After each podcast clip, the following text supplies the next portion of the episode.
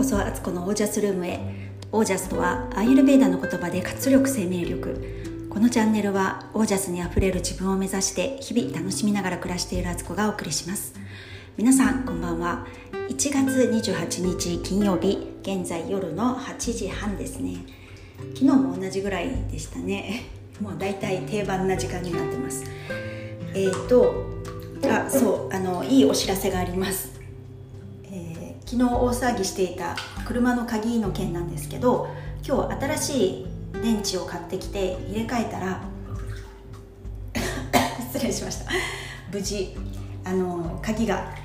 ちゃんと作動するようになってよかったっていう感じです。これをねもしね買い替えるとかになると結構な値段になるんですよね。だから本当いや急に壊れるもんだなと思ってたんですけど多分本当にこれは今回は電池がぱりいいものではなかった。品質がいいものじゃなかったってことが原因ですね。いやーなんかねそういうことってあるんですね。なんか電池だったら何でもいいやって私は思ってたんですけど意外や意外そういうことなんだなっていうことででも事なきを得てまた車をねあの走らせることができて一安心です。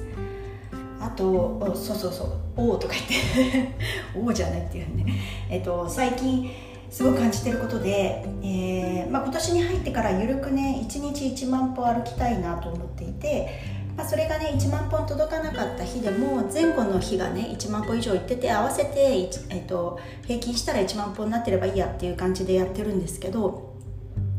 最近なんかねもう歩くのが楽しくなってきちゃって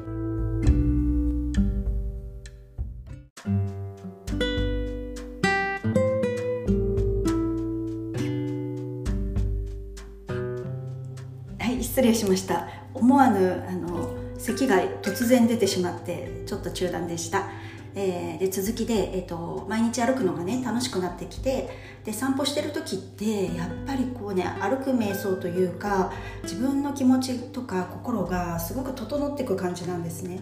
で病みつきになっちゃって楽しいなと思って。で外の景色も本当にやっぱり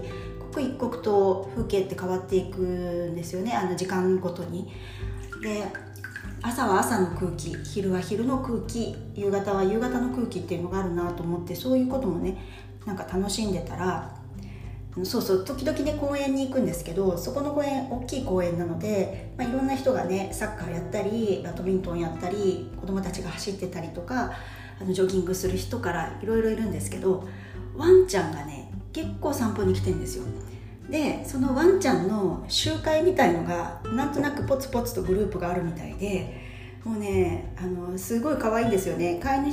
主さん同士こう喋ってるとこにワンちゃんが下でねおとなしく待ってたり仲良くねあの顔見知りのワンちゃん同士でこう遊んでたりとかしててもうすごいなんか私もあの集団に入りたいって 犬いないんですけど入っていいですかっていう感じなんですけど。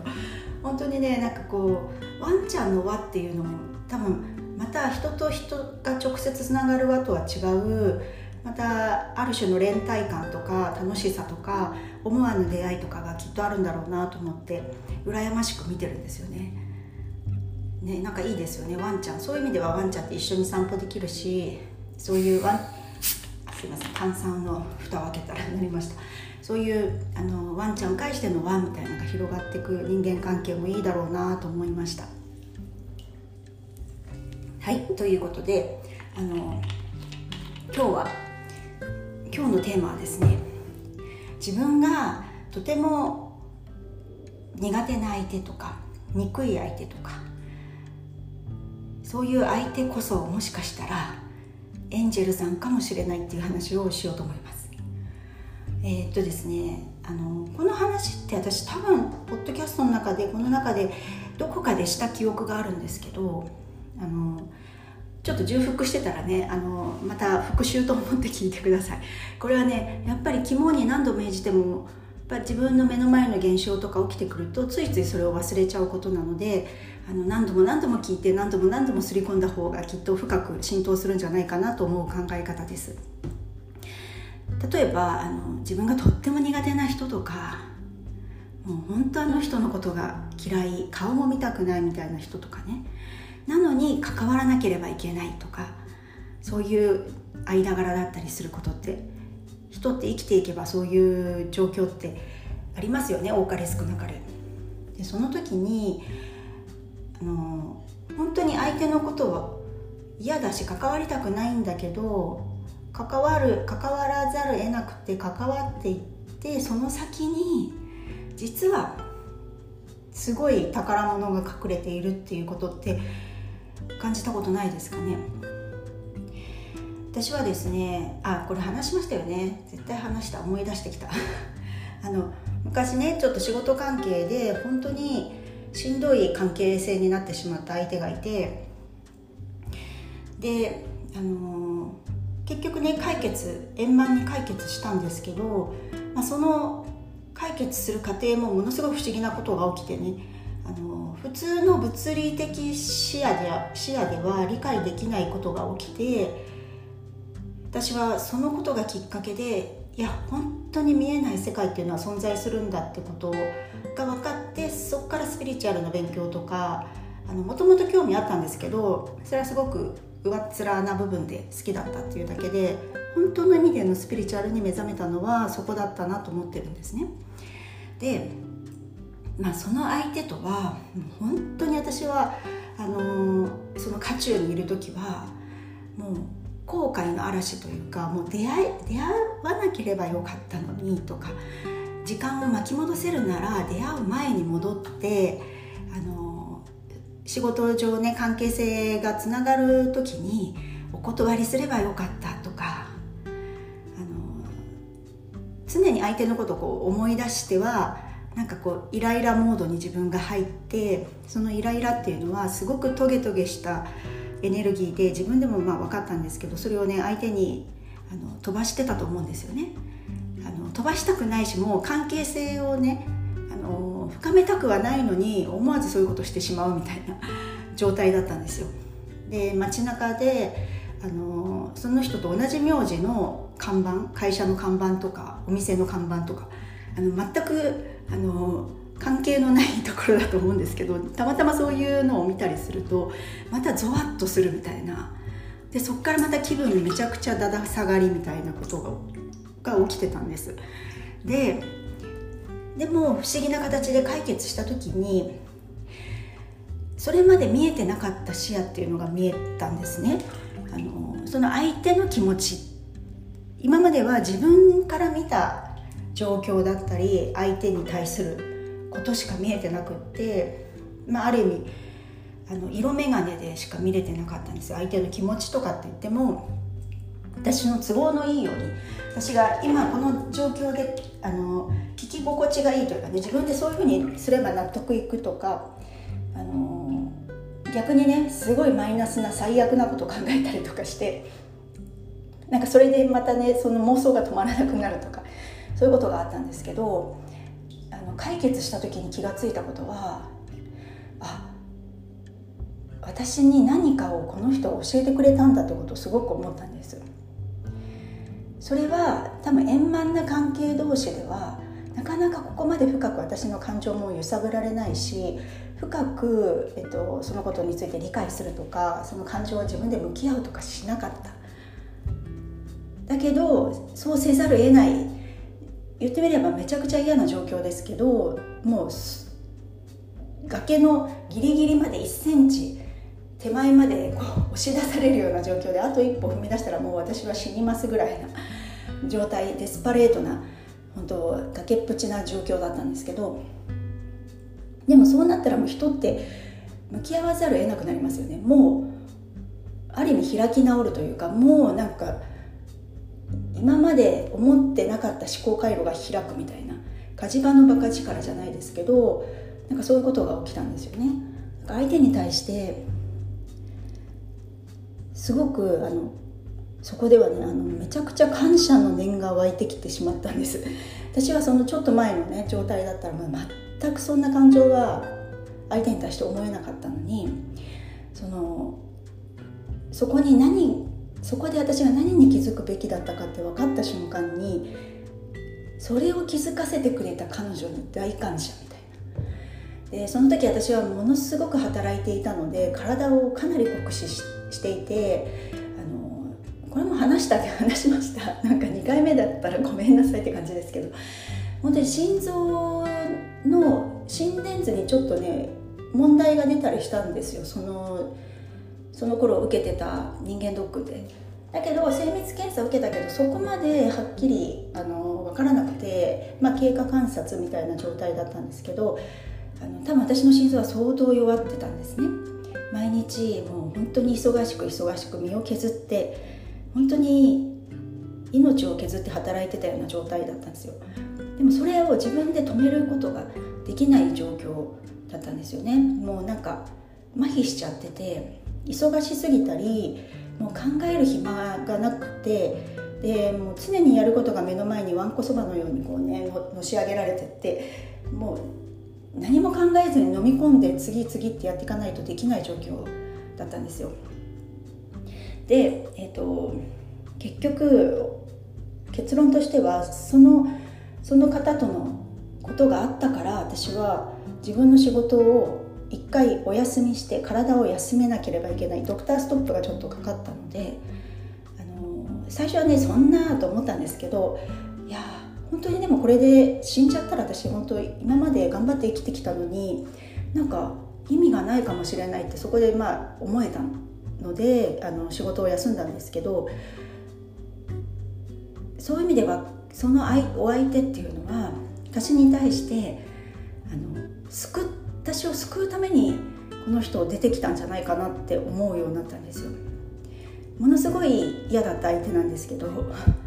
でも彼女は私をあ彼女、まあ、あの女性だったんでね彼女は私を救うためにその嫌な役を引き受けてくれたんだと思うんですよね。それは本当にこの意識をぐるっと反対側に持っていかないとそんな想像は全くできなかったんですけどそんな役目って誰も負いたくないしなるべくなら平和な関係性とか温厚な関係性とかお互いが信頼し合って尊敬し合うような関係でいたいとは思うじゃないですか。だけどそうできない役割もないとこの人間界でもう全てをやっぱり経験しなきゃいけないんですよね。闇もあれば光もあるっていうことで。この地球っていうのが玉石混合の場所で本当にいろんなものが存在する世界なんですよ。それを清濁合わせ飲んで地球っていう美しい星になってるっていうものだと私は思っていてであの死んだらあの魂は死なないんですけどなんかあの天上界に行けばそこであの本当の家族と言われるねあの今自分のこの現世の家族もいますけどあのあの世では魂の本当の家族とか兄弟がいるんですよね。でそこに戻る。でそっちがあの美しくて平和で争いのない世界なピュアな世界なんですよ。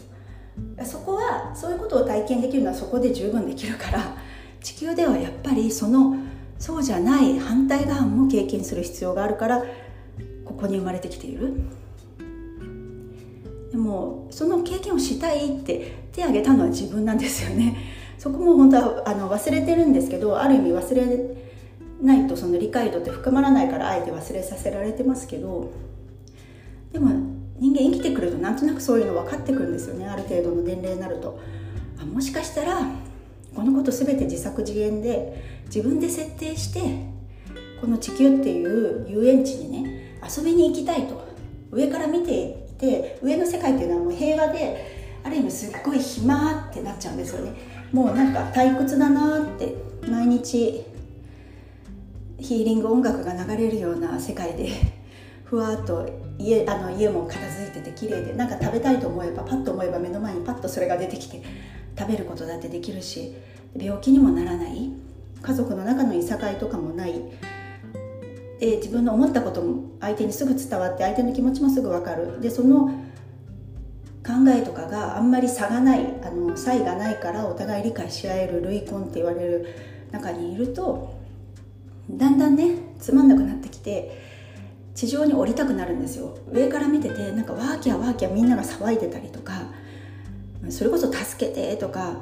あのでも片やすごくハッピーにね笑い合ってて心の底から嬉し涙を流してるみたいな人たちもいるとかそういうのを見ててああそこの遊園地私も行きたい。めちゃくちゃ行きたい。なんかディズニーランドとかね USJ に行くような気分ですよね。でそのアトラクションの中にはすごく楽しいね。あのメルヘンチックなメリーゴーランドとかあのゆらゆら船で揺れるみたいな安全な乗り物もあればもう超ハイスピードのあの藤山みたいなねドドンパとかね ああいうジェットコースターとかあったりあと迷宮病棟でしたっけ？ああいうねお化け屋敷みたいな中に何があるか分かんないけどキャーキャー声だけは聞こえるなんか面白そうみたいな見たことないもの見てみたいって思いながらね私は絶対あの藤山とドドンパと迷宮迷宮病棟とえっ、ー、と何？えっ、ー、と空中ブランコとなんだあとあと何ある？あバイキングとうんとあと何がある？あと何かあったっけ？空飛ぶダンボととかなんかそうやって乗りたいと思ってそのね回る順番とか乗りたいアトラクションとか決めてきてるって思うんですよ。だからある程度青写真って全部自分で決めてきてるんですよね。この経験をするためにはキャーって怖いって恐怖の叫びを上げるためにはお化け屋敷に行かなきゃいけないからお化け屋敷もルートに入れておこうとか。そうすると現世で本当にキャーっていうようなことをもうでもそのお化け屋敷入ってる時ってその渦中にいるともうもうやめてって出たいって出たいけど真ん中まで来ちゃったから出口も入り口もどっちも同じぐらいの距離みたいな感じでね またギャーってなるみたいなことだと思うんですけどそんな風にねなってるんじゃないかなと思うんですよ私は。でそのお相手っていうのもねその自分に対して感情を揺さぶられる揺さぶってくるような相手っていうのは実はそういう役目を誰かがしなきゃいけないってなった時にあじゃあ私やってあげるよって言ってくれた人かもしれないっていうね。すごくそう思うんですよ。で今の現世ではその人とあのね、顔も顔も見たくないとかそういう関係性でもう憎しみが溢れて100%ですみたいになっていてもこの魂が体からパッと抜けた瞬間に全てを思い出してああの時あなたがそのセリフを言ってくれたから私にあれだけ涙を流させるようなことをしてくれたからだから私こんな風に人生の中でいっぱい考えていっぱい悩んで自分なりに着地点を見つけてであそのことで自分が今まで持ってなかった視野が見えるようになったんだっていうことでありがとうぐらいね言うぐらいの本当は仲のいい関係なんじゃないかなと思ったりするんですよ。それはなかなかね現世の感覚を持っているとそんな風には一概にはこう理解できないんですけど多分そう。でこれをあの役者の演技に例えて言うとえー、演技してる間っていうのは本当にねいがみ合って睨み合って殴り合って髪の毛引っ張ってみたいなねそういうねすざましすざまじいあのバトルをね演技でね繰り広げるわけですよ。だけどカットって言った瞬間にパッとその今まですごい鋭い目つきだった相手がねニコッと笑って「大丈夫だったちょっとなんか強くなかった」とか「叩きすぎたよね」とか言って「大丈夫なのいい絵が撮れたと思う」とかってこっちが言うみたいな。その感覚だと思うんですよね。思ったらなんかすごく面白くないですか？今までもう本当に相手にもう憎しみしかないみたいな風に思ってた相手と実は裏では肩を叩き合って笑い合ってるみたいな。その後ご飯食べに行くみたいな関係。すごいもう唯一無二の実は仲のいい親友だとかね。なんかそんな気がしてならないんですよね。そう思うとなんか日常が生きやすくなるような気がするしあの、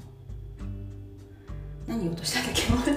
ちょっと待ってくださいね。ちょっとね今だんだんのぼせてきちゃった。追い焚きをしたから熱くなっちゃって。えっとあそうそうそうそう。それであのカットって言われてんのにそのカットの声がもう頭に耳に届かないみたいなそれぐらい演技に没頭しすぎてあの現実と現実っていうかその演技の世界とそうじゃない素の自分っていうものもこう区別つかなくなることって結構あるんですよ。その演技に没頭しちゃうと。現実に飲み込まれてるとっていうことだと思うんですけど。だからある意味まあだから演技力のある演者さんってことだと思うんですけどでもそれだとずっとその女優の女優とか俳優さんがね演技に入り込んじゃってすごくあのシリアスな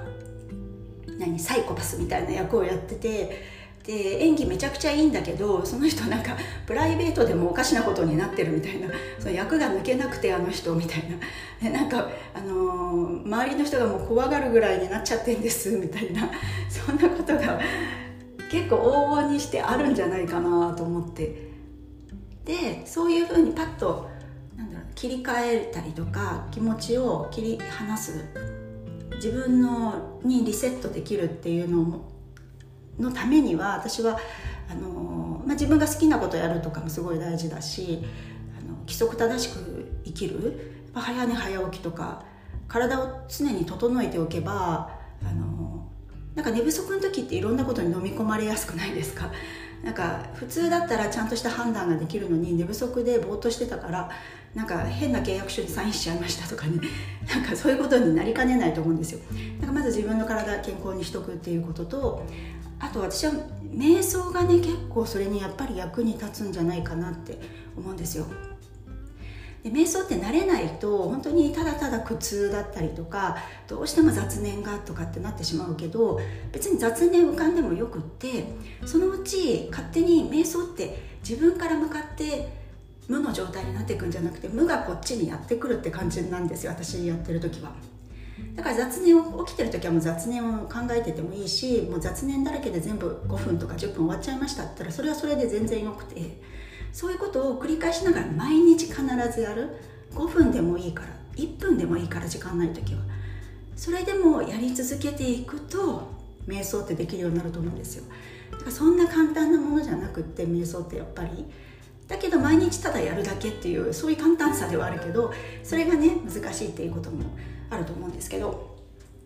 なんか瞑想やっぱり大事だなと思うんですよね。で私今度やろうと思ってる魔女学校では瞑想もねみんながこうできるようにあの段階を踏んであのみんなでやっていきたいなと思ってるんですよね。瞑想がある人生と瞑想のない人生っていうのは人生本当にあの質が変わってくるレベレベル違いになってくると思うのであのそんなこともねやりたいななんて思ってるんですけど、まあ、とにかくあんまりこう演技派女優にならなくていいってことですね現実世界で。あまりに没頭してねあの現実と非現実がもう境目なくなっちゃうって誰にとっても不幸だからもう本当にだから演技力がすごい人ってその相手の役者さんも本当に恨み合う恨恨む役とかだったら相手のことマジで恨んじゃうみたいなね。そんなそんな俳優さんとね一緒にあのドラマ撮影したくないってみんなあの逃げ出しますよね。そんな風だったら、ね、仕事なくなっちゃうみたいな元も子もないみたいなね。だからもったいないからそんな風にして人生生きていくのは。あの裏ではもしかしたらめちゃくちゃ笑い合って肩を叩き合ってる相手かもしれないって思ってみるとまたあのそこで意識の転換点というかね今まで思ってない角度で見れるようになってくるんですよね。そうすると人って気づきがそこで生まれることが多いからあのそんな風に思ってみてはいかがでしょうかというお話でした。本当にねなんか私今ではそのお相手私がこういろいろあったお相手に対してすごい感謝をしているっていう話はさっきしましたけど不思議なことに本当に多分彼女はその役目だったんですよね。私を病気から救うためにもうあの人生突っ走るみたいな生き方をしてる私を止めるために出てきてくれたエンジェルでエンジェルっていう役目を引き受けてくれてその役目が終わったから本当にもう一切関わることがなくなったんですよね。どこかで出会ったりばったり出会うとかだってあってもおかしくないんですけど本当に出会わないしあの出会ったとしてもなんか明るく挨拶できるような気が私はしてるんですよ。でお互い幸せな人生を生きていきたいなと思っています。そんな感じで。今日なんか長くなりましたね。また20分超えですいません。皆さんあのぜひねあの倍速で聞いてください。多分ねあの耳が慣れるとね倍速で聞いて全然 OK になってくると思うのでこれねあの普通に20 23分とか聞いて長いよっていう感じだと思うんであのぜひ倍速か1.5倍速ぐらいで よろしくお願いします。で、えーと、昨日も言ったように、えーと2月3日のえー、木曜日11時午前11時から12時までインスタライブを杉部ちゃんとしますので、えー、よかったら遊びに来てください。はい。それでは、えー、今日はこの辺で番組のフォローなどもよろしくお願いします。あと YouTube も今日アップしたので、えーと、とぜひ見に来てください。チャンネル登録もしてもらえたらめちゃくちゃ嬉しいです。はい。ということで、えー、皆さんの暮らしが自ら光り輝きオージャスにあふれたものでありますようにオージャス憎しみの相手は本当は大好きな人かもしれない。